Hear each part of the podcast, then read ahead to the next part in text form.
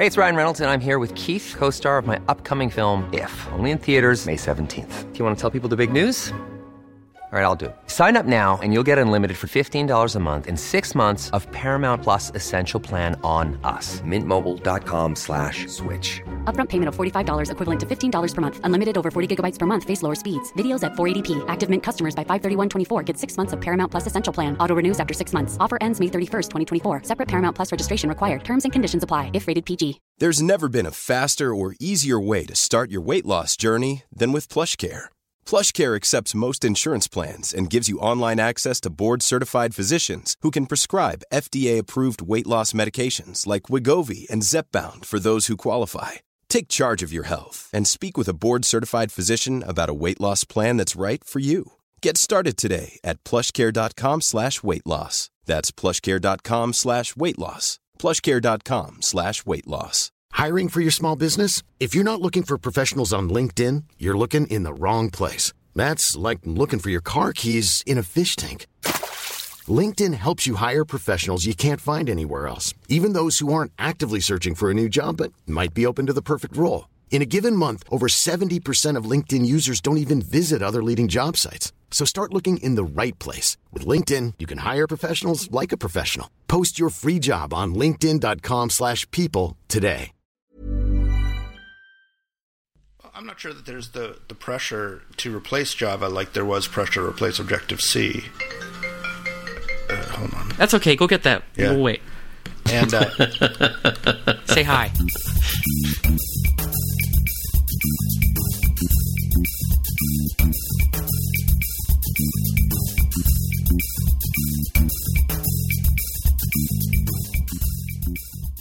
Hey, everybody, welcome to episode 87 of the More Than Just Code podcast. My name is Tim Mitra, and I am in Toronto, Ontario, and I'm joined once again by my co host, Aaron Vegh in Whitby, Ontario, Hello there.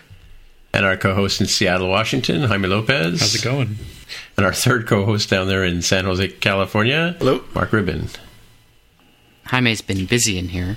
yeah. Yeah, how about we talk about some of the uh, the FU? Yeah, it's been actually there's been a fair bit of uh, exchange today on on the uh, the Twitterverse between the members of this podcast and the outside world, right? Yeah, so um, I think we had mentioned at some point that you can use hashtag AskMTJC on Twitter, and people actually did that today. It was uh, flying fast and furious. So I don't know if I kept up with uh, all of that, but at least what I've collected here is, for example, um, friend of the show Farley responded to episode 86, where I was asking about iOS code obfuscation, and I had no familiarity with what's available there, and he nicely pointed out that there is a product from Arxan that apparently does this. I've I've not used it myself, but it looks like it's out there. It's available. Looks enterprisey. I feel like, you know, if I was going to consider using something like that, I want to see how it works, you know? Yeah, we're kind of looking here. So it kind of shows what it's trying to do, but apparently you can sign up for a free product demo. So I think you're absolutely correct. Um, it is a more enterprisey one. So Yeah, Farley did say that make that comment in his uh, in his uh, um, tweet, right? That it was sort of uh what the enterprises use. But but uh, it begs the question though. Like like I said last week, you can you can um, you know you can either show package content contents on an IPA, or you can actually I think you can you used to be able to put uh, uh, just put zip on it and then unzip the file, um, like change the extension, right? Yeah, that's right. But uh, what I remember from doing that is that like images and things like that would be um, compiled and and you know zip files become nipped files and um, they're like they're locked in you know so you really can't sort of go in and preview them as I remember but maybe wrong. Um, so I kind of wondered whether on iOS we needed to have uh, something of that kind of thing to, to sort of hide our code because are there backward com- are there com- like what do you call them decompilers or Yeah, sure, but like what we were talking about last week wasn't decompiling; it was stringifying, right? So using Mm-hmm. Yeah. running the strings Yeah. command on the on the app bundle Sure. will will yield all the strings that are apparent in your software, Right. including like we were talking about last week, um, an OAuth secret, which is right. exactly what you don't want being public, right? So Right, right. um, the reason we came up, we were asking about obfuscation or encryption or some technique or methodology for hiding sensitive data is so people don't find it. And um, obfuscating seems like a good idea because uh, the strings that you would get out of the bundle uh, lack context, right? You simply get a uh, a list when you run it in this in the uh, command line, right? So they if if it's just all a jumble of strings that make no sense at all, then without context you can't determine that that this particular one is an OAuth secret or you know the name of a label, for example. But Right. um, or a selector. But my problem- right, or- or that's- whatever, yeah. I mean, if if you think about that, the fact that in the Objective C runtime, any method can be accessed by a selector, which can be created from a string. right, That and that what that means in practice is that the app has to know about what string represents every possible method. So it has to have a table Right. in there somewhere because you can use an arbitrary string that you create on the fly. So there's got to be a table in there somewhere of a string representation of every method in your app, which presumably, and I'm no expert in this, presumably makes it much easier to to uh, reverse engineer. that makes sense. True. Yeah. That makes sense. Um, how's that book going, Mark? Uh, it's okay. It's not bad. Um, it's a little bit different than I expected. Uh, it's aimed more for penetration testers, I guess is the word for it. People who are testing apps to try to to see if there are uh, security issues with it. And so there's a lot of information about how to jailbreak a phone and what tools to use to uh, to get inside the app once it's jailbroken and see what's going on inside there. And and uh, there's there's some stuff about how to protect your app as a developer, but it's it's more of the the first stuff. It's more about you know how do you set up an environment for uh, testing the stuff and and how do you test for these these issues. So it, it's probably really good for someone who's who's doing that. Uh, not quite as uh, useful for me as a developer as I would have was was hoping, but but it's, Yeah, there's still yeah. some good stuff in there. That's too bad. I would really Yep. have liked to have seen it from a developer perspective. Yeah, yeah. So you're probably not going to answer my question about obfuscating sensitive data inside of an app. No, no, not really. No. All right. Too bad. But it's still a useful exercise to go through learning how others will try and get into your stuff, especially with the, in the jailbreaking community, right? Sure. So, Yep. and, and there's been plenty of instances over the over the time of app development that you know people have had have not necessarily had their code ripped off, but had their ideas or their process ripped off by someone who just opens up their app like a a can and goes through it, right? Yeah, yeah, yeah. I have to say, I, I more skimmed all that stuff about the you know the testing environment and all that than than read than read it, if you know what I mean. Uh, but eh, yeah, it, I think it's probably useful for for people to do that to give it a once over and just see what the you know the general gist of the whole thing is. Sure. We've got some more feedback, um, funny enough, on episode 86, and this came from our website. Uh, a couple items. One is from Zach, Z A C C, so hopefully I pronounced that correctly. Uh, well, you, talks- you mispronounced it. It's Z A C C. Z A C C. Right. Touche. For all the uh, Canadian listeners at home. or Tucci. Um, So uh, he talks about the uh, Mac Mini Colo, which we'll come back to, the uh, obfuscation piece, which we covered some of the differences between Android and its Java-based environment versus um, how iOS is composed. Uh, and then there's another one that we should very quickly address, which was uh, apparently one or two episodes back, Matt, which I think that means Mark, said CloudKit is missing the feature to implement server codes compared to other solutions. And he says, actually, you can write server codes against CloudKit database using server server key, and then gives us a helpful developer at apple.com link. I don't remember that particular nuance of what Mark said, but Mark, am I correct in thinking that what you meant was you couldn't have your own code hosted Yeah, in that's CloudKit? that's exactly right. Yeah, so uh, I looked up that link, and, and what he's talking about is something that came out beginning of February, and it it was related to uh, the ability that came out in iOS nine, I think, when it first was released, to access CloudKit using uh, just uh, URLs and you know HTTP, JavaScript, whatever that kind of stuff. Uh, this allows you to do that from a server as well, or access it from a server as well. So, and maybe even write to it, I guess, from a server.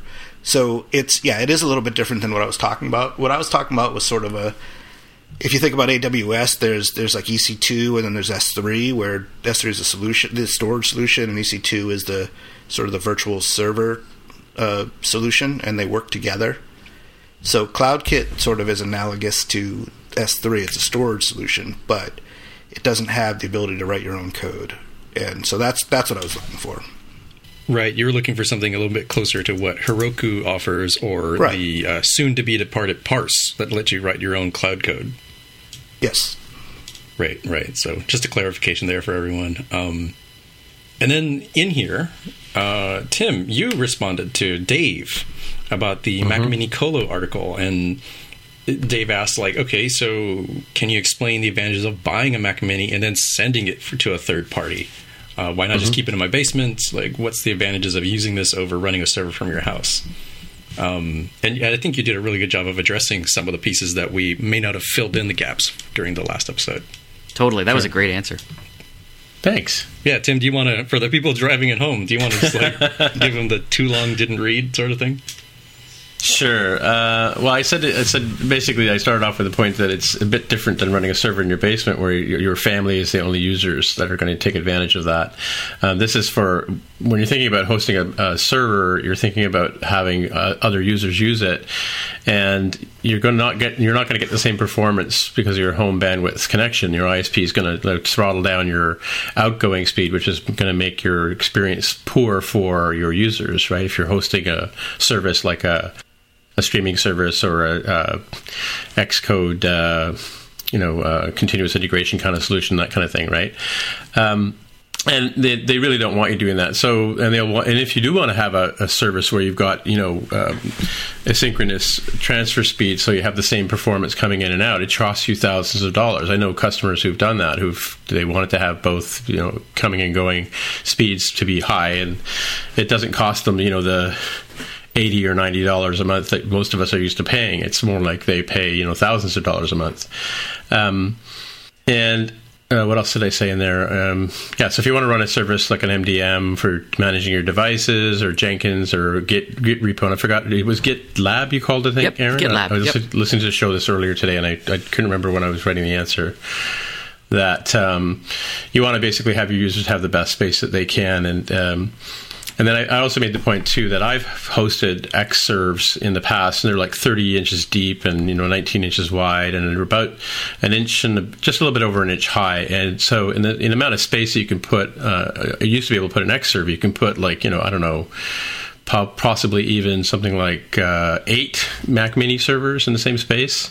So rack space will be cheaper in that case. So that was another thing to uh, think about why Mac Minis would be would be cool to have. That one's maybe a little So- bit unfair though, because an Xserve is pretty old technology, and and uh, Yeah, and the modern equivalent, if it existed, would probably be a lot more powerful and, and would probably have ten times the power of a of, of That's true, but my, my volume I was just of talk, I was talking about right? well my point my point was about the the things you chart you get charged for in in hosting a, uh, a device at a at a colo Mm-hmm. is you get charged for power which we call hydro up here.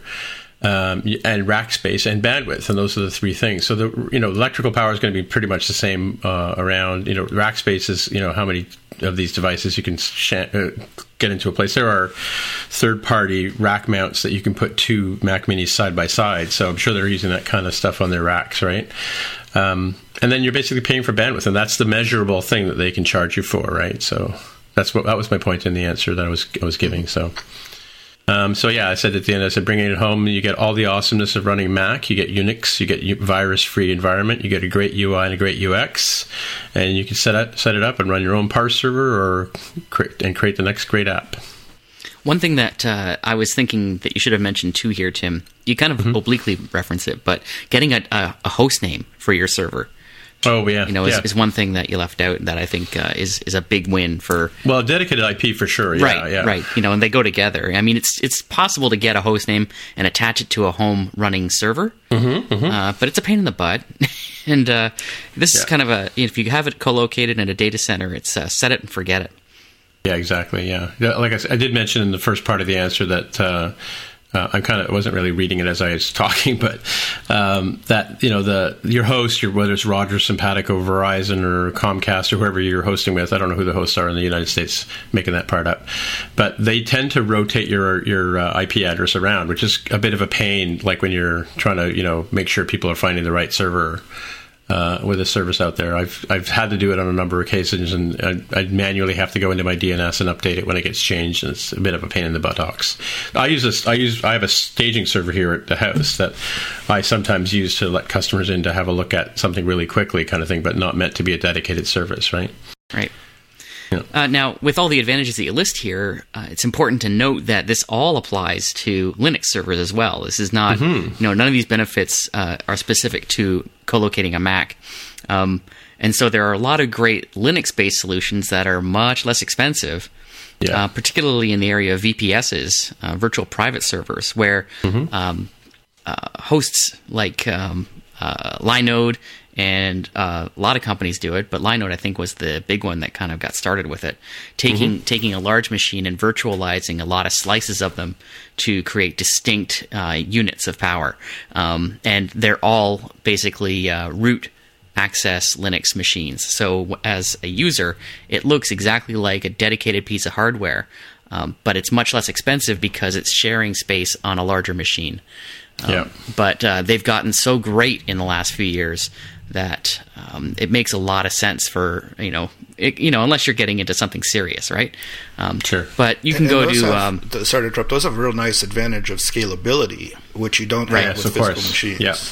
So if your if your app just suddenly takes off and explodes, and you have a million users when yesterday you had ten users, uh, then your server side can can just sort of almost magically expand to accommodate that load. Where if you're yeah. working on real hardware, you're stuck. Yeah, I mean that and that was one of the decisions points for me. I mean, I have two X servers in the basement that are just sitting there collecting dust right now. But at one point in time, my business was that I had them out in the, out at a co-location, and I was running you know web services off of that and API services off of them. But the concern for me was you know while they had Apple Care, I felt relatively confident about it. But as they as they re- reached that three year mark where they're no longer going to be uh, supported by Apple, I made a decision to move to virtual private servers like Aaron was mentioning because I then I didn't have to worry about well what happens if the power supply dies in the middle of the night and I have to drive up to Markham to replace it you know kind of thing right? So that kind of took a lot of pressure off my eased my mind you know? I'm sure a lot of web hosts know about this kind of stuff. If you if you own the hardware you're responsible for it right? So yeah that's the downside of co-locating. Yeah yeah, but but as Mark said, like we have a couple of uh, sites I mentioned last week on Rackspace, and when we get to a certain point where we have enough users and we need we need to double our disk space or whatever, it's just a matter of going into their control panel and saying, you know, charge me more money and double my space and within maybe 10 15 minutes i've got a, a, larger server with more ram and you know more performance. So i guess the thing is is that um, when last week we were talking about uh, a Mac in particular as a co-location computer. Mm-hmm. Um, to my mind, the thing that I keep coming back to is, you know, uh, are you not comfortable with Linux as an operating system for doing hosting? If so, right. uh, and you're more comfortable with the Mac, then that's a really good reason to look at something like a um, Mac Mini Colo. Yeah. Um, whereas if if you want to nerd it up, like we have been for many years, then uh, Linux makes the most sense. And like I said too, Apple does make it relatively easy to manage a server. Like the the server app, which used to be a separate kind of uh, operating system, now it's just a server app that you buy, um, and it has most of those kind of services that you would want to have. You know, it has the an MDM, I forget what they call it now. Um, uh, profile manager or something like that. You know, it has FTP, it has web, you know, it has backup, time machine backup if you're on on a network. Not, I wouldn't do that over the over the internet, but um, and like Aaron said, you could run th- services like CrashPlan and stuff like that too. But but the Apple interface make, takes a lot of the pain out of managing a server you know there are some limitations to it so the more more experienced people would uh, find limiting but you know if you if you've never managed a server before it's really easy to, to figure stuff out with the apple interface right you bet mm-hmm. just that it's almost um, it's almost like it's too simple in a way you know like if you're if you're used to linux and you're used to dickering around with um, uh, configuration files and and commands like that. Then you get over to the Mac and you sort of take a hybrid approach. You you know that there's GUIs for these things, but as soon as something doesn't work right, you dive into the configuration files and and then you're mixing them up together. And I've had this happen to me. Uh, you know, and suddenly you've got a dog's breakfast uh, trying to serve your stuff and having a heck of a time doing it. So I just, uh, at the end of the day, I prefer Linux for any kind of web hosting situation. Does anyone know whether any of the uh, available services like like uh, AWS or, or, Google Cloud Services has the ability to, to run a virtual Mac OS 10 server? I do not believe so. Yeah, not be, AWS. That would be interesting to be able to use one of those to do, for example, Xcode continuous integration. Mm-hmm, mm-hmm. Yeah, so I guess if that's the case, and uh, I'd love to hear any of our listeners who know otherwise to let us know. Yeah. But I, I do believe that uh, you would be left with only the ability to uh, collocate your own Mac to get that. You know, we, we looked at an interesting thing at RW, RWDevCon. One of the sponsors there uh, who did a talk for um, was called Firebase. Oh yeah, I've used that. A, yeah, it's sort of a, a, hybrid approach between sort of like a Realm, easy to use database. Uh, I believe it has core data like things, if not core data, but it also does server side syncing. So you could actually have server sync services between various devices and, and uh, sites and stuff like that. So yeah, Firebase is a web based key value store. Right. So you you interact with it over the network, over the wire. Right, right. Um, oh, so yeah, it doesn't have any like local store component to it. You've got to manage right. that yourself. Right, and Realm is the opposite. Realm, Realm is Realm the opposite. Is, yeah. yeah. yeah, Realm is an object database uh, akin to Core Data, but a heck of a lot simpler to use. Mm-hmm, mm-hmm. I'm using that too right now. Last time we talked about Vim, the text editor, and here's a site called Vim Adventures, and the idea is that it's a way to learn how to use Vim's you know different keyboard commands um, by playing a game. So they call it like you know Zelda meets a text editor, and uh, it's actually kind of fun. Um, I didn't get very far in it because I'm utterly garbage at, at Vim. I've not mm. been in practice, so uh, it does teach you sort of step by steps, like how do you maneuver up, down, left, right um, it'll set up scenarios like, oh, you need to get to the little islands. Well, here you've picked up the W command that'll move you from word to word, and oh, you need to go back to this other one. Oh, use the B button to go back and jump and sort of instantaneously go across. And it's presented in a real nice, um, cute manner. You know, it's very friendly. So worth checking out. Just a quick bit of follow up on our Vim discussion. It's awesome. Just awesome. I'm going to leave this open. I'm going to try to figure this out. It's got some pretty silly sound effects. I, I got the volume turned down, so I don't know about that one yet.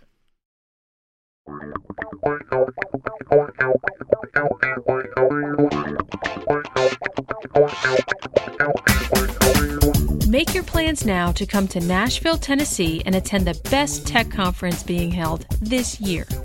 Indie DevStock isn't just about learning the latest Apple frameworks or how to program in Swift. Indie DevStock is about making connections. Our speakers will share their stories, experiences, and ideas with you. Through their words, you'll gain a better understanding of the challenges indies face and, more importantly, how to overcome them. It doesn't matter if you're currently a successful indie developer, just starting out, or trying to decide if going indie is right for you. We're all in this together. In addition to the inspiration talks, you'll also have an opportunity to attend hands on tech talks to help level up your skills. During this two day event, not only will you get to experience Southern hospitality at its finest, but you'll also get to hear some of the best live music around while enjoying all Nashville has to offer. For more information and to buy your ticket, go to www.indiedevstock.com. We hope to see you there.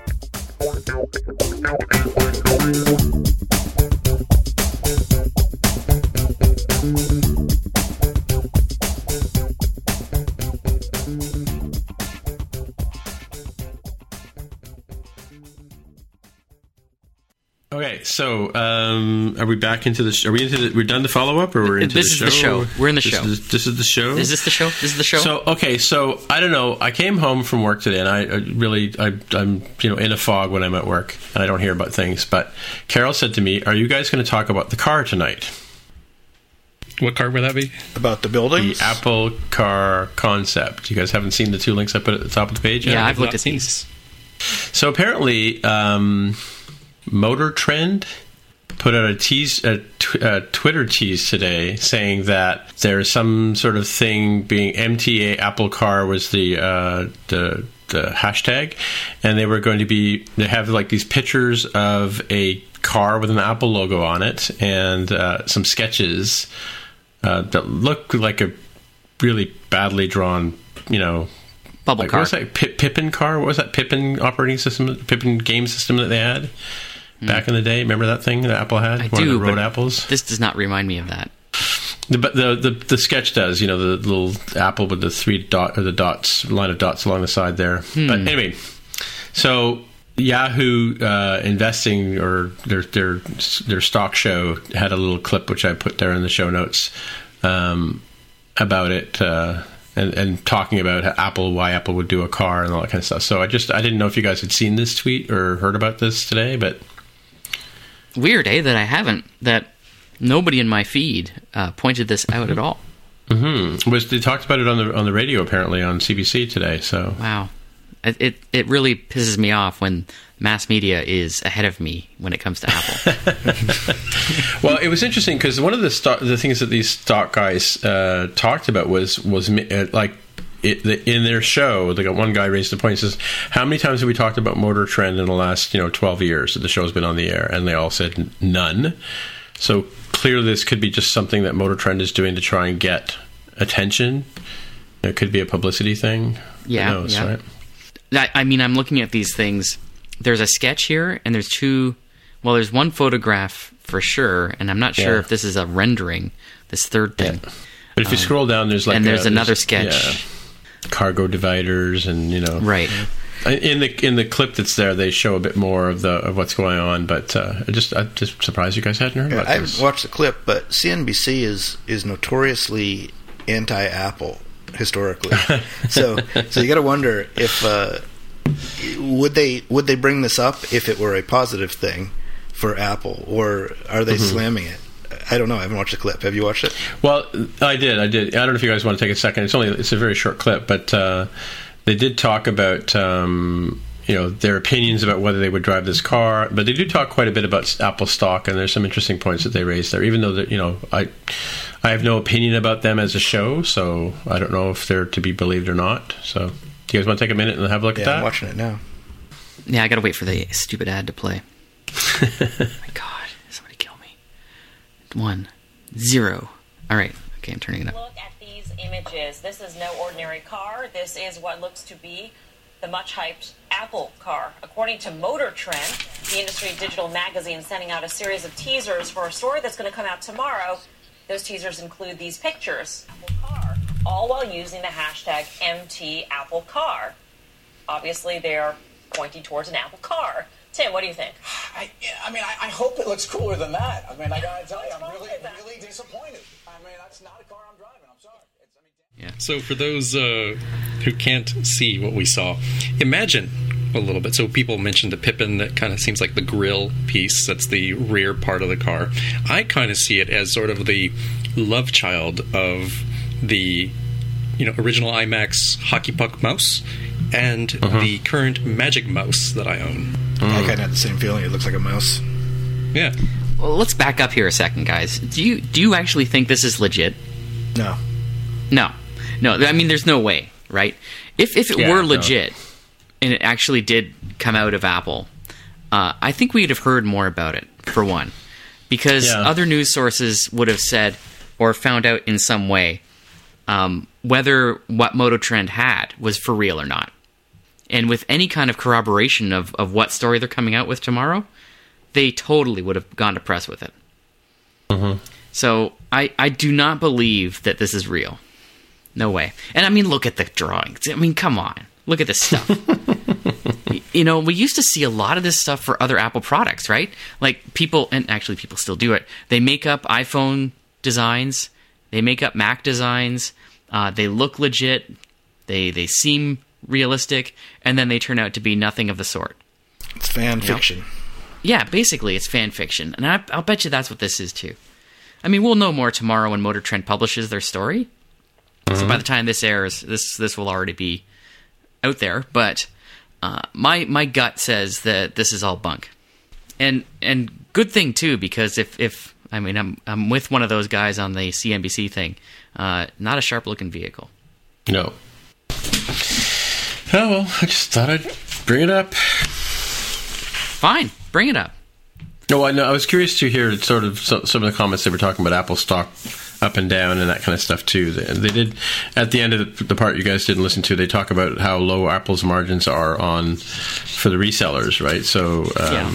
you know, they I think they make forty percent apparently on phones. Apple makes forty percent margins. Yeah, yeah. So you know, I don't know if that's good or bad in the car industry. You know, not knowing anything about that, right? So. I think that's that's way higher than what the car. But industry- apparently, like, so Tesla stock was down today and Apple stock was up. So, I mean, maybe somebody at the Motor Trend has a lot of stock to move or something. I don't know. Uh, yep. Who knows? Apple stock has been going up for the past uh, week or two or so. It's been going up pretty steadily. Remember, it was it was beat down pretty hard uh, from its high of last spring or last summer rather. But it was as high as 130 at one point, and now it was it was down to low 90s. Uh, now it just kind of crossed through 110 again, going back up. So it's hard to say what what that's about. It's I mean it could be something to do with this, but maybe not. Could just be a coincidence. Probably not. Yeah, I don't know. I, and I think also that we're still at least two to three years away from knowing more about the Apple car. Um, and so, even if this is real, those sketches are real, then they are the very earliest prototypes, and everything is up for grabs still. Uh, so it, it just seems implausible that um, that at this point in time, at least, from everything we've heard, like you're looking at at least 2020 before we see this thing, um, that this is going to bear anything close to reality. Yeah. And just look at the, the Model S from Tesla that they just announced, right? The people have been talking about this for The three, right? the the three is a new the one. three is the new one. I thought it was the Model. S. Anyway, okay, whatever. Yeah, the three. Yeah, S is already Oh, yeah, yeah, yeah. yeah, yeah. yeah. Uh, people have been talking about that for for years, and finally it was announced you can you can place a deposit on one, but you're not going to see it for at least another year. or two, yeah. yeah. So so if Apple were going to release a car in a month, I mean that, that's just not going to happen, right? It's it's very unlikely. No, no, yeah. But they sold 200,000 or something like that, didn't they? 350 at last I heard. Teslas. Wow. Yeah. Tesla Model 3's pre-orders, right? Yeah, and you had to put $1,000 down, Yep. didn't you? Or Those like aren't sales though. Those right. are just those are pre-orders. Yeah. Yeah. Yeah. Yeah, it's a, it's a fully refundable deposit. Oh, okay, cool. All right, sorry to derail the show. How is that a derailment? Well, I wanted to talk about Jaime's 8 gig car. No, no, no. 16 gig is going to be the minimum. Maybe they'll have like an Apple Car C. Are you gonna get the rose in weirdo gold one? colors, and that one will have 8 gigs. yeah, it'll be the uh, the Apple Car C, right? Exactly. Or will it be like the original iMac in multiple colors? Right. You can get Oh, the colors of the rainbow. Right. yeah. Mm-hmm. Bondi blue. Yeah. Well, I have a lot of books on prototype of Apple product, and, and to me, the sketch looks like something from like a mid '90s prototype sketch. You know? Totally. Yeah, it looks like something from Frog Design, right? Yeah, Yeah. yeah. Uh, but uh, yeah, this is just some just some fanboy being fanboyish. hmm What else do we have here? Hey, look, Swift for Android merged. Today, Hello. today. Super exciting. Mm-hmm. Yeah, this is exciting. I don't I don't care who you are. So, uh, Tim, this is this is it. This is for real. So this this is a merge request uh, made on February 25th uh, by modocache, this fellow who put together a an Android target so that you can compile Swift to run on Android. And um, when I when this thing appeared, I think we mentioned it on the show. Am I right? We talked about this, right? Yes, we did. At I least think a little did. bit. Yep. And um, uh, even so, I'm, I remain shocked a little bit that that this became a very active thread.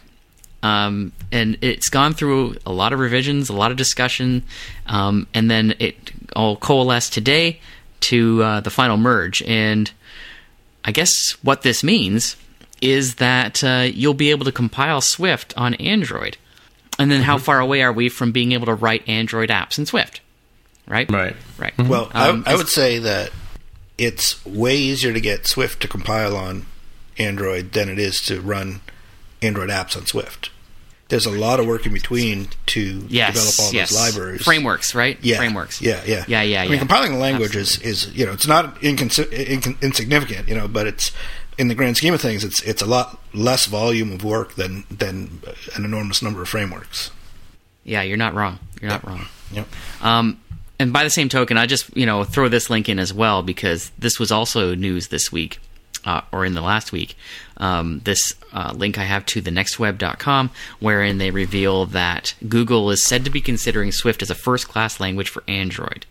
Um, and so it, it appears that they are hang- hooking up with Facebook and Uber as well, and they met in London to discuss the new language.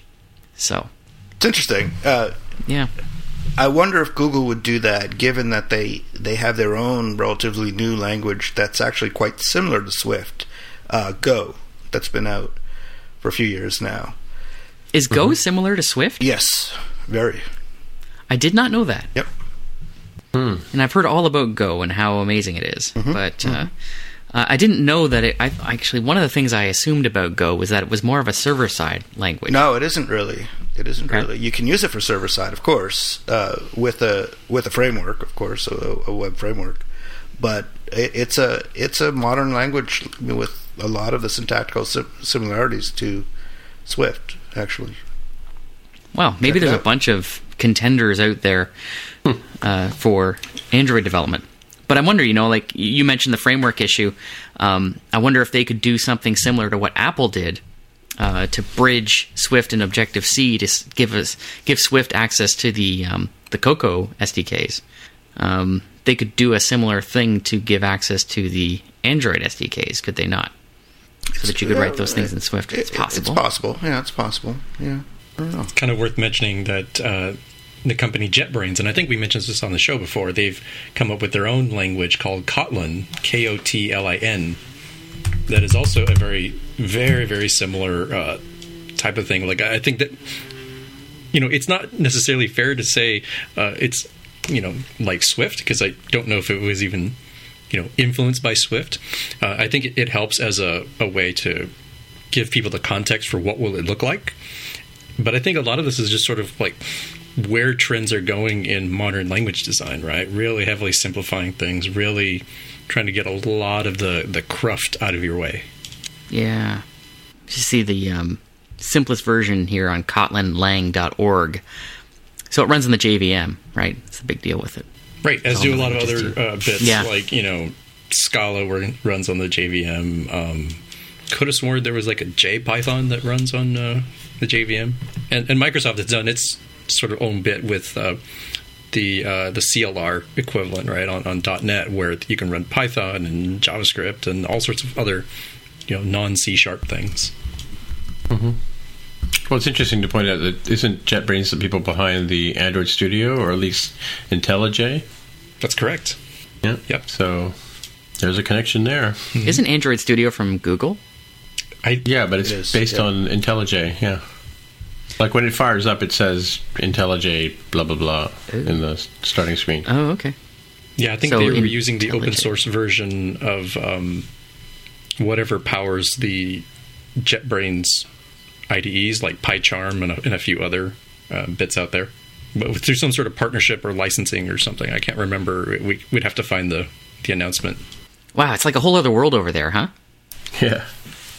And it's chaos. On all the kinds of things side, happening. or- yes, or- the whole Android side. The everything outside of Apple world. What is even up with that? well, we say that, but like you know, these are these other things that are happening. But I think right now, if you're an Android developer, there is absolutely no question you're going to be writing Java for Android. Whereas Yeah. right now, we, we spend so much time worrying like, well, should it be Objective C? Should it be Swift? Should we migrate? Should we not? What about this version 3.0 coming up? Like there there is none of that concern right now today as, as we there? record on the Android side. Yeah, not Mm-hmm. official concern, right? But I mean, you've got to be smelling the winds, right? If you're an Android developer, you've got to see what's coming down the road towards you, barreling. Don't don't you? You, see, mean Swift? No, if you're on Android, if you're an Android developer writing Java today, I mean, Yeah. you're looking at Google saying, "Hey, you know, um, this Swift looks pretty interesting. and you've heard Google complain and have issues with the whole Java licensing issue. Like, should should Android even be built on Java anymore? and you've got Kotlin here, um, and there's all kinds of possibilities uh, beside those ones for developing on Android. Um, so it kind of makes you wonder, like things are going to change there. Am I wrong? Hmm? Huh? Hmm? Still, still to be seen. I think. Yeah, I agree. Uh, certainly something uh, not official yet from Google, like the way that No. Apple is pushing Swift. Yeah, and before you mentioned Mark, uh, uh, Go I think is is is Google's language, right? It is a Google language. Yeah. but they they do not seem interested in making it a system language of any kind. Oh, I see. Right. You know, Well, as far as That's we like- know, we don't really know what they're Yeah. thinking. Yeah.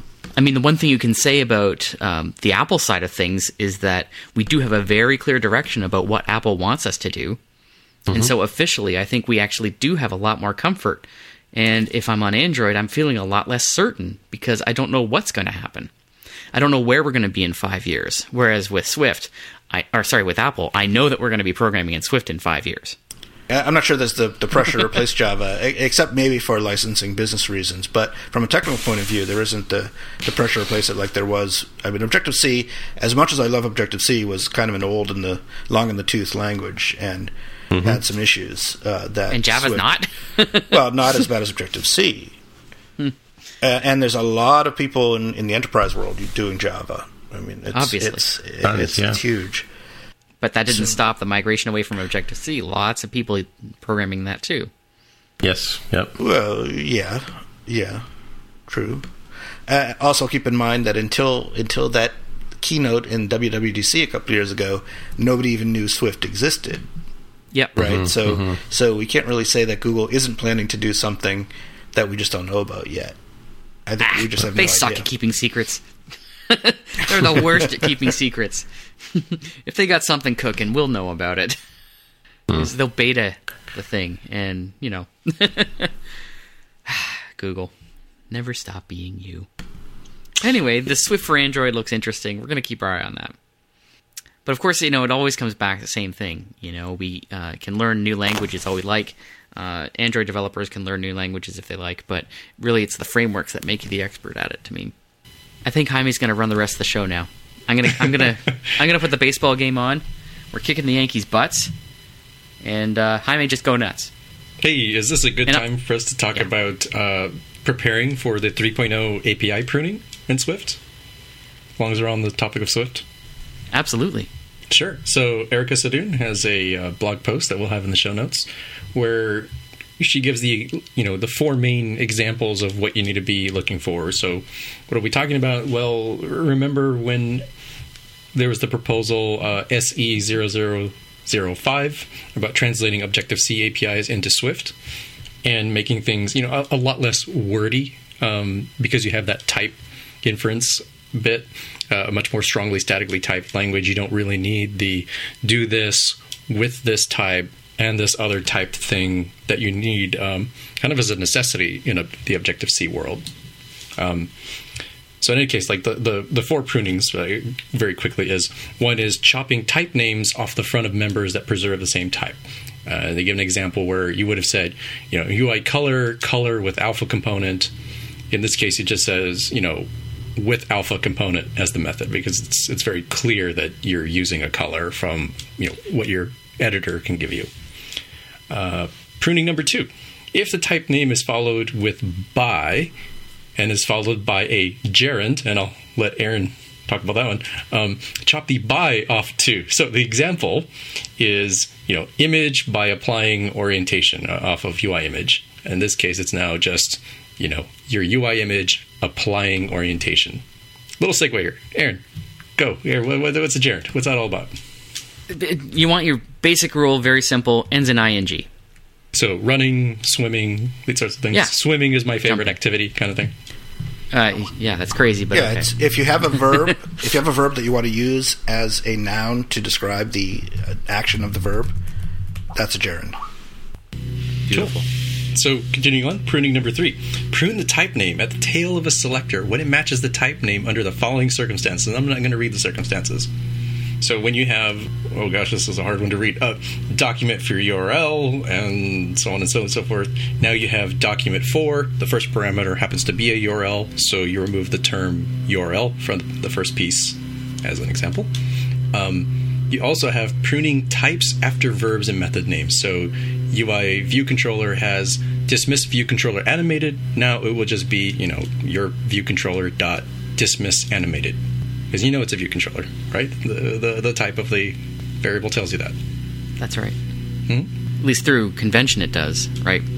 Like you, you would often have VC or view controller in the name of your instance variable, so that would make sense. Yeah, and uh, so we've talked about the fact that Swift 3.0 is like a, another major turn, but it's it's not one that's going to be earth shattering, right? Like everything is is maturing quite a bit, and um, I'm actually hopeful that this will be a um, like a migrator task that you can run in Xcode, you know, Xcode 8. For and sure. Just sort of automatically do this, and if it doesn't, you know what? Like these are pretty rote and easy things that you could go in mechanically and do if you had to. I agree, uh, and it's really going to clean up code, make it look a lot better, more readable. So I'm I'm a big fan. I'm okay with this. Good work, nicely done, Jaime. Thank you. Tim's Tim's barely staying awake, Jaime. Uh, so you better better get to these next two links here. Oh wait, Well, one of these is Tim actually Tim's one, link. Yeah, one is Yeah. just Tim's on uh, migrating from Objective C to Swift. I- I'm looking at it right now. I'm not sure there's that much that's new in this page. So is it fair to say it's kind of a, a, a recap, right? So you Yeah. you you've woken up out of your coma, um, or Wow, you've yeah, returned from exactly. the spaceship, or, or or something, and you realize, hey, it's April 2016. What the heck is this Swift thing? Oh my God, how do I how do I migrate from Objective C to Swift? This might be a one-stop shop for that, right? Kind of give you the, the the quick overview. Yeah, similar to your color tips from last week, if you scan through this article, it covers off the main points in transitioning over to Swift. It covers some of the things we talked about on the show before, like uh, Crusty and the transition to protocol oriented programming in Swift. I love the little diagram here that's showing the value types versus reference types. It's a very cool graphic with four individual values represented by heads and four reference types. And if you change the value of of the individual references, then it also affects the others and the original object as well. It's a very descriptive diagram, in my opinion.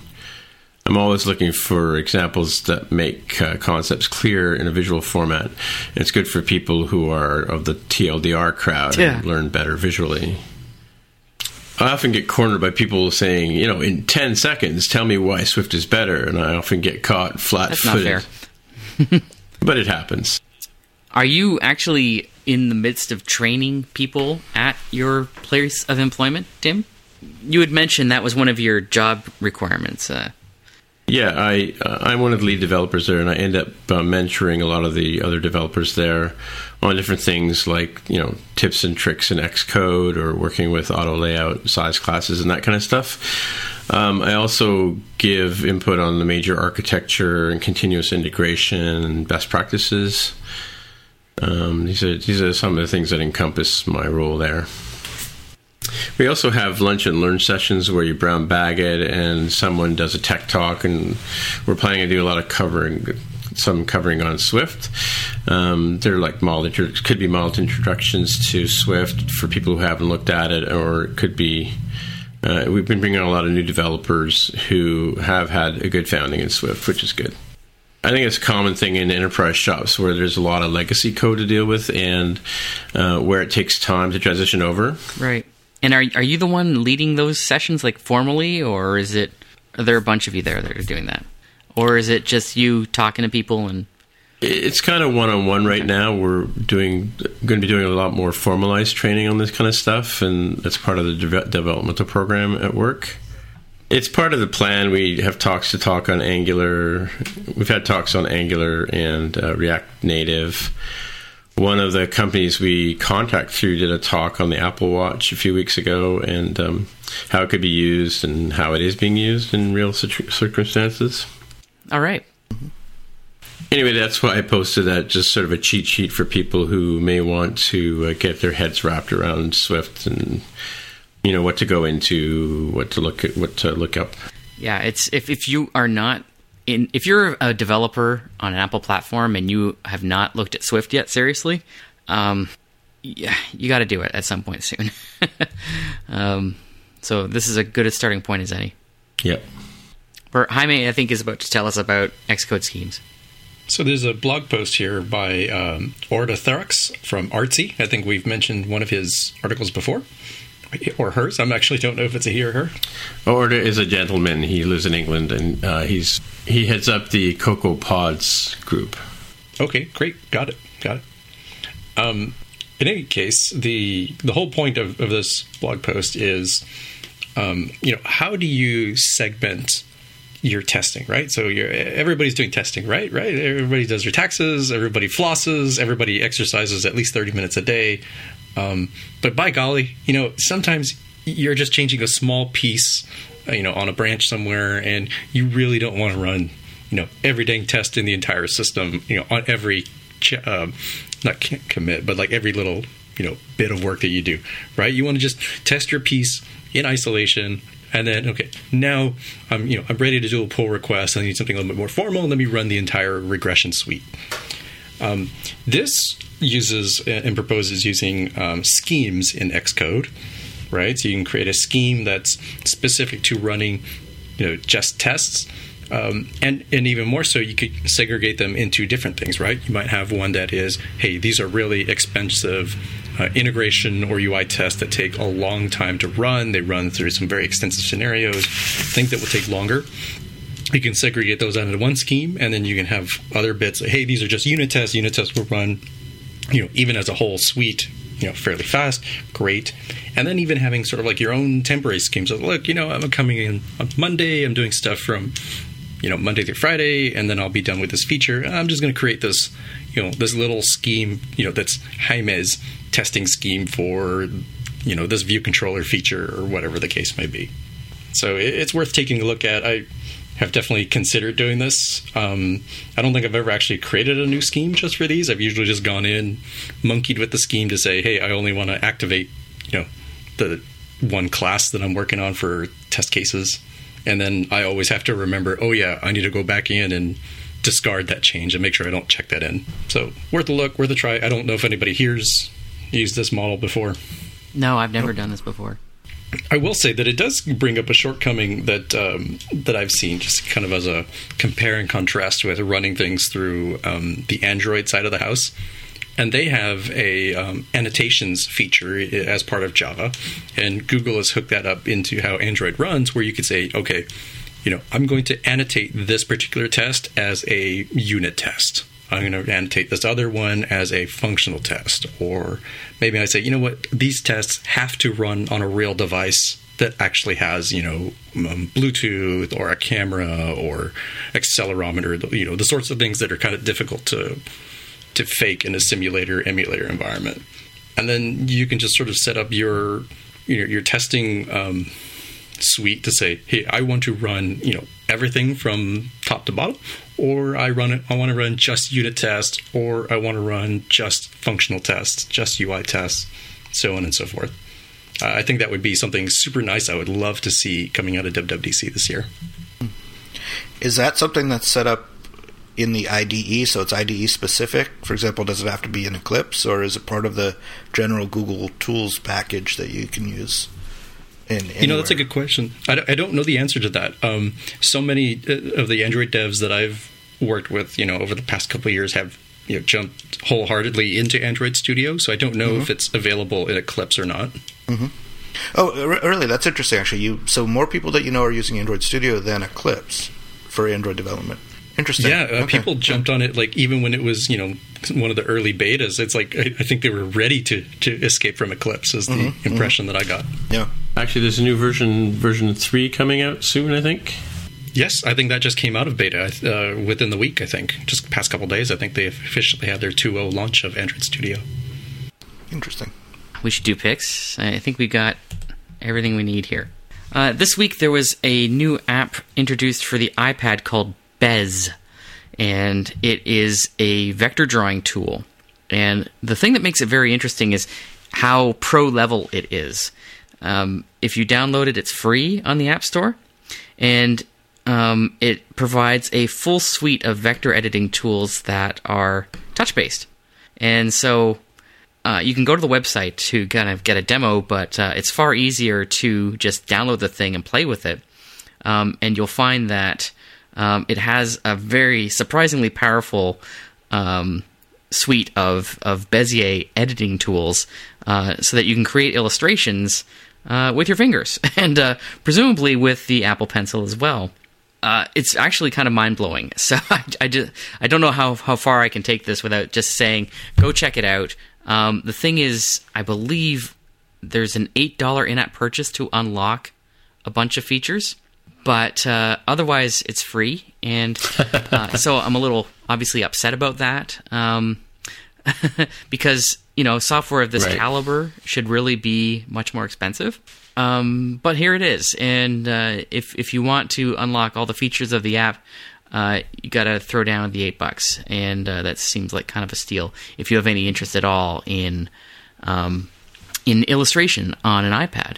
So anybody that's uh, you know like we're, we've talked about this before many times that the iPad um, is, has suffered over the years from a lack of professional grade software, and I th- I think Bez is uh, an answer to that.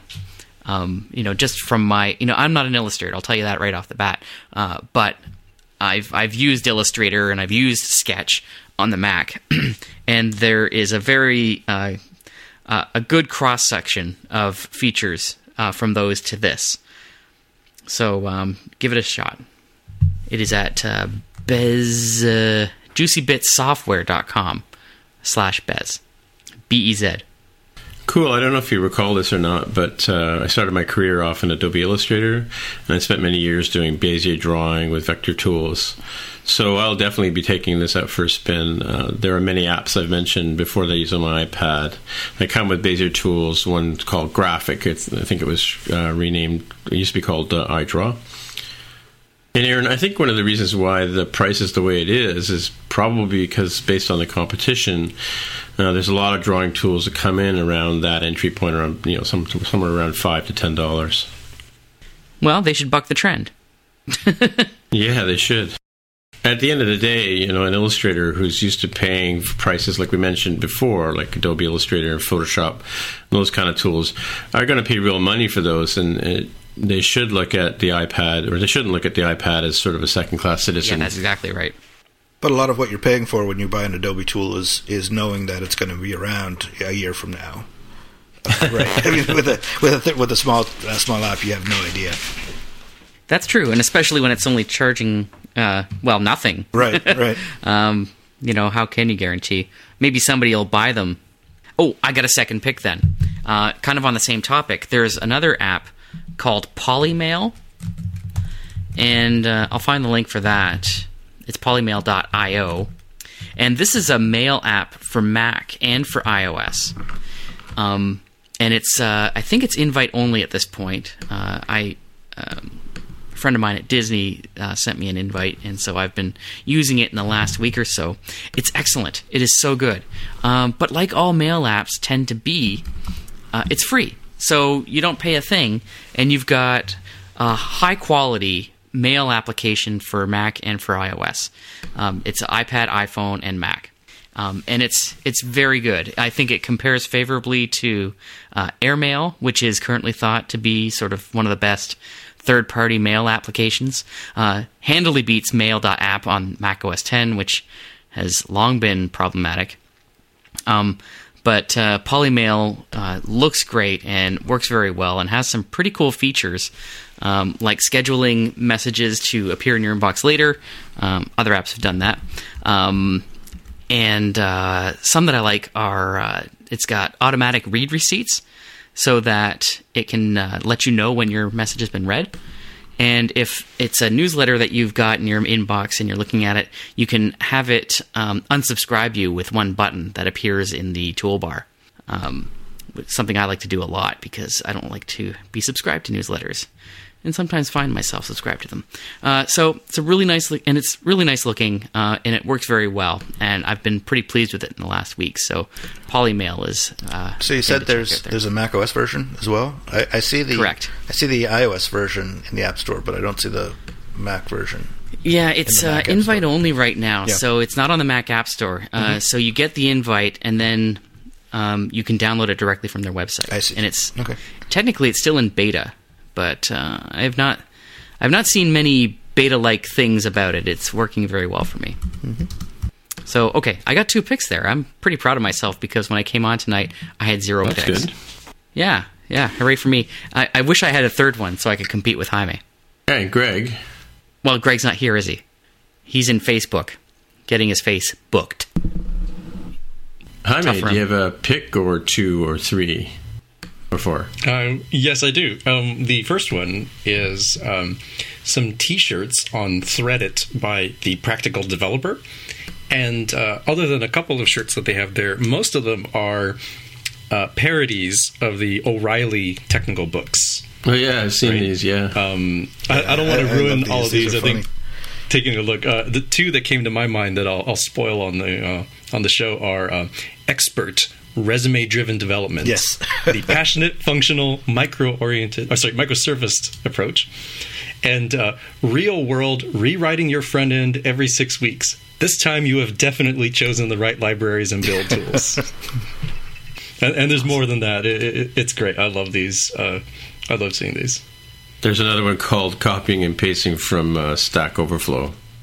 That was the first one I saw, but th- this is where they're coming from, eh? Yes, the practical developer. They have uh, a Twitter account that you can follow as well. I think. Not sure if it's linked for your Another page, favorite is but it uh, not. Dev uh, Tut. writing, excuses for not writing unit tests and writing code that no one can read. But uh, resume-driven development is the best. Yeah, that's my favorite one. But I think we've spoiled all of them now. I don't know. I see more and more published every day, but uh, now now Oh, we know oh, the source. All right, what's number two, Jaime? Hit us up. Number two is continuing the. Um, now it's a tradition of inexpensive knockoff Apple Watch bands that I have found on Amazon. Uh, I can't remember which episode it was, but at least a couple of episodes ago, I had talked about the Hermes cuff knockoff that instead of being you know three to four hundred dollars is thirty dollars. Uh, likewise, instead of the hundred and fifty dollar black space gray Milanese magnetic loop, you can find the one that I've linked on the show notes uh, for twenty one dollars US on Amazon, and it, it works pretty well. The um, the coloring looks pretty spot on. The um, the magnet, which somebody on Twitter asked me about, and I really apologize. I don't have that in front of me right now.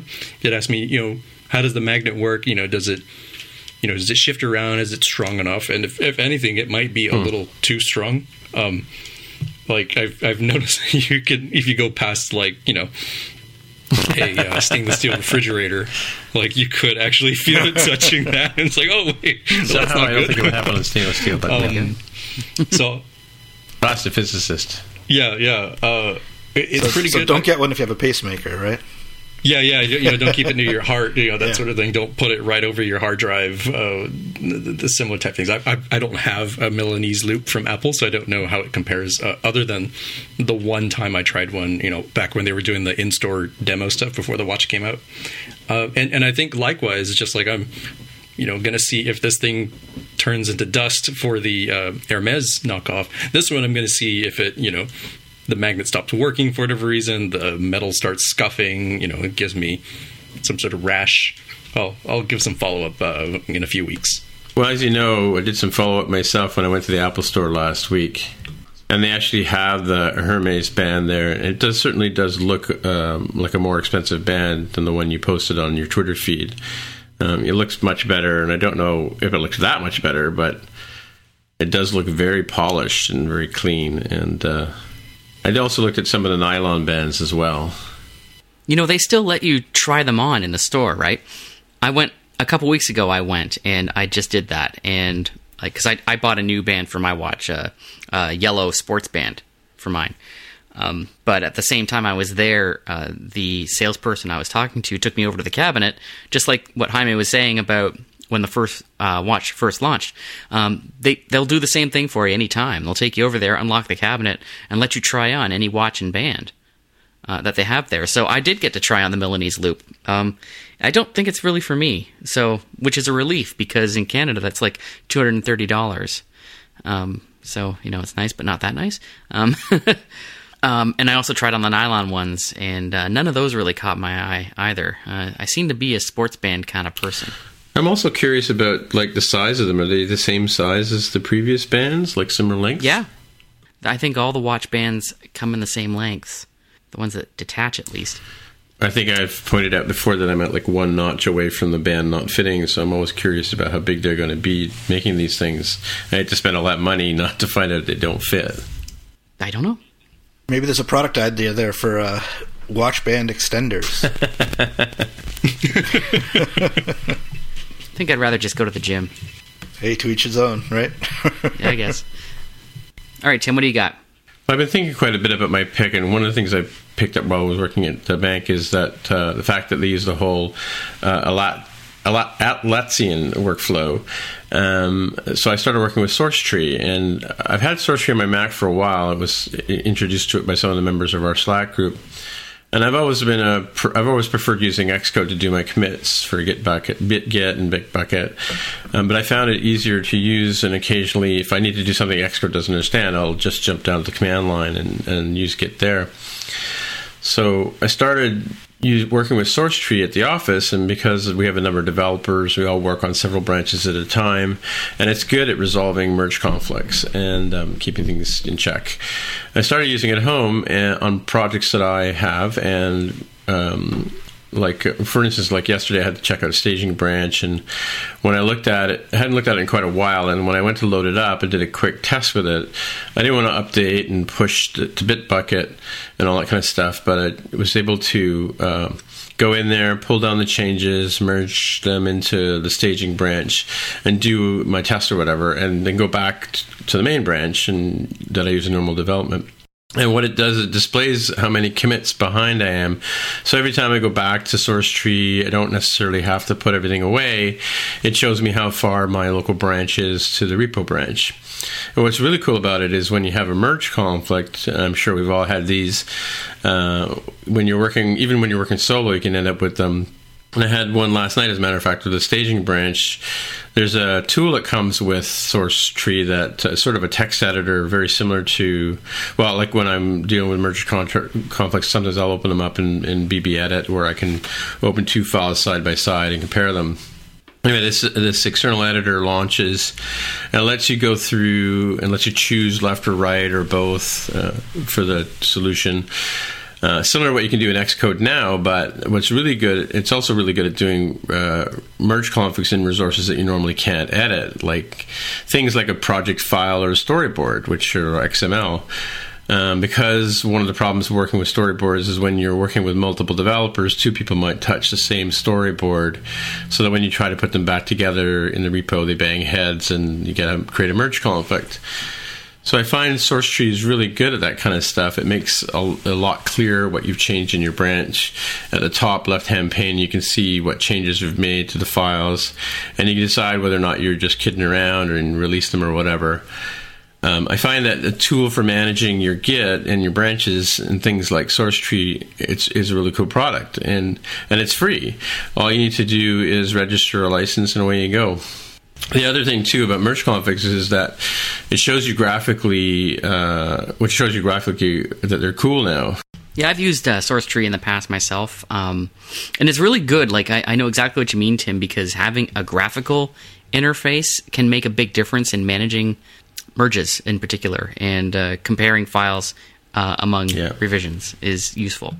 Uh, more so than the command line can be, but you know, the uh, number of occasions where I need a graphical interface to uh, deal with that are very small in real world use. But uh, yeah, when you need it, you need it. Yeah, you're right. I forgot about that part too. And I love the fact that it has a little colored line for each branch and it shows you where you branched off from it and where you merged back in.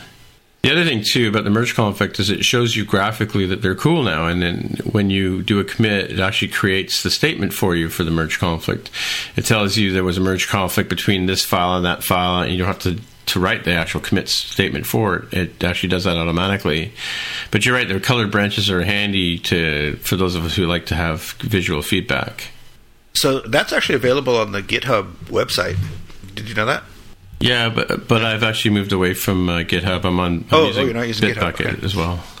I see. Okay.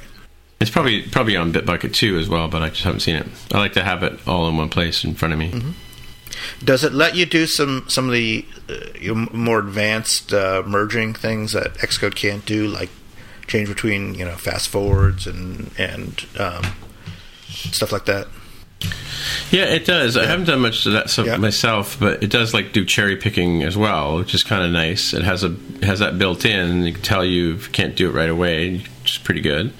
Mm-hmm. Uh, it does do rebasing and things like that, but I haven't really gone down those paths because you know I don't really Mm-hmm. grok what's going on in there yet. It's a cool tool, and uh, I've also used the Git app. Uh, The GitHub app. Git for Mac. Yeah. yeah, GitHub desktop. Yeah, I've used that too, and I when I didn't have a graphic tool like uh, Xcode to work with, but uh, Yeah, I um, I personally try to use the command line as much as possible, just because I'm paranoid about what some of the um, Yeah. graphical editors have, have done in the past to me. Um, Truth. But but um, I absolutely love the uh, the fact that SourceTree um, has a nice visual way to do. Staging and unstaging hunks of, of lines from what you've staged. Um, that you can't do that from the command line, but it's it's painful. I'd rather just go and be like, "Oh man, line thirty five was actually, you know, either something that I I didn't want to be in there because I was just, you know, experimenting with something just to see what was happening." Or maybe I'd say, you know what, this line actually makes a little bit more sense as a different atomic commit, and it will be very confusing if I include this line in this commit. Right, I'd seen that feature, but I hadn't really played around with it yet. But yeah, you've explained it pretty well, and that's all I have to say about that. Alrighty then, I guess that's it. We're done. That's it. We're done. Button her up, Tim. Button her up. All right, Aaron. If people want to find you on interwebs, where do they go? Uh, they go to Twitter. Oh my God. Go to Twitter. Aaron Vegh. Okay. and those of you who went to the internet today and engaged with Aaron find he's quite willing to spar with you. Oh really? What? What? Say again. You, you were talking to a couple of guys, a couple of friends of the show today, and I was sort of watching you because I was mentioned in there. Either I Oh, was we weren't sparring. We were talking Well, about You were having a discussion. a discussion. Yeah, for sure. An exchange We're talking of about the patronage model for apps and Right. how to make uh, how to make patronage work uh, in a world ruled by IAP. Uh, n- no answers, just more questions. And hi, Jaime, if people want to find you on the interwebs, where to look? On Twitter as at Dev with a hair. And Mark? And send me an email at markr at smapsoft.com. All right, my name is Tim Mitra. I am T I M M I T R A on Twitter, and I will see you next week. Take care. Bye bye. Bye. Goodbye. If you want to find out more about the show, you can visit the More Than Just Code website at mtjc.fm. There, you can find a summary and show notes for each episode. We list links to the items that we talk about on the show, as well as links to the apps on the App Store. If you like the podcast, please leave a comment on the website. And if you can, please write a review on iTunes. If you're listening on Overcast, go ahead and press the recommend button. It really helps others find out about the show. You can also follow us on Twitter. Once again, the podcast Twitter account is at mtjc underscore podcast. If you'd like to support us, you can pledge any amount on patreon.com slash mtjc. Thanks again for listening.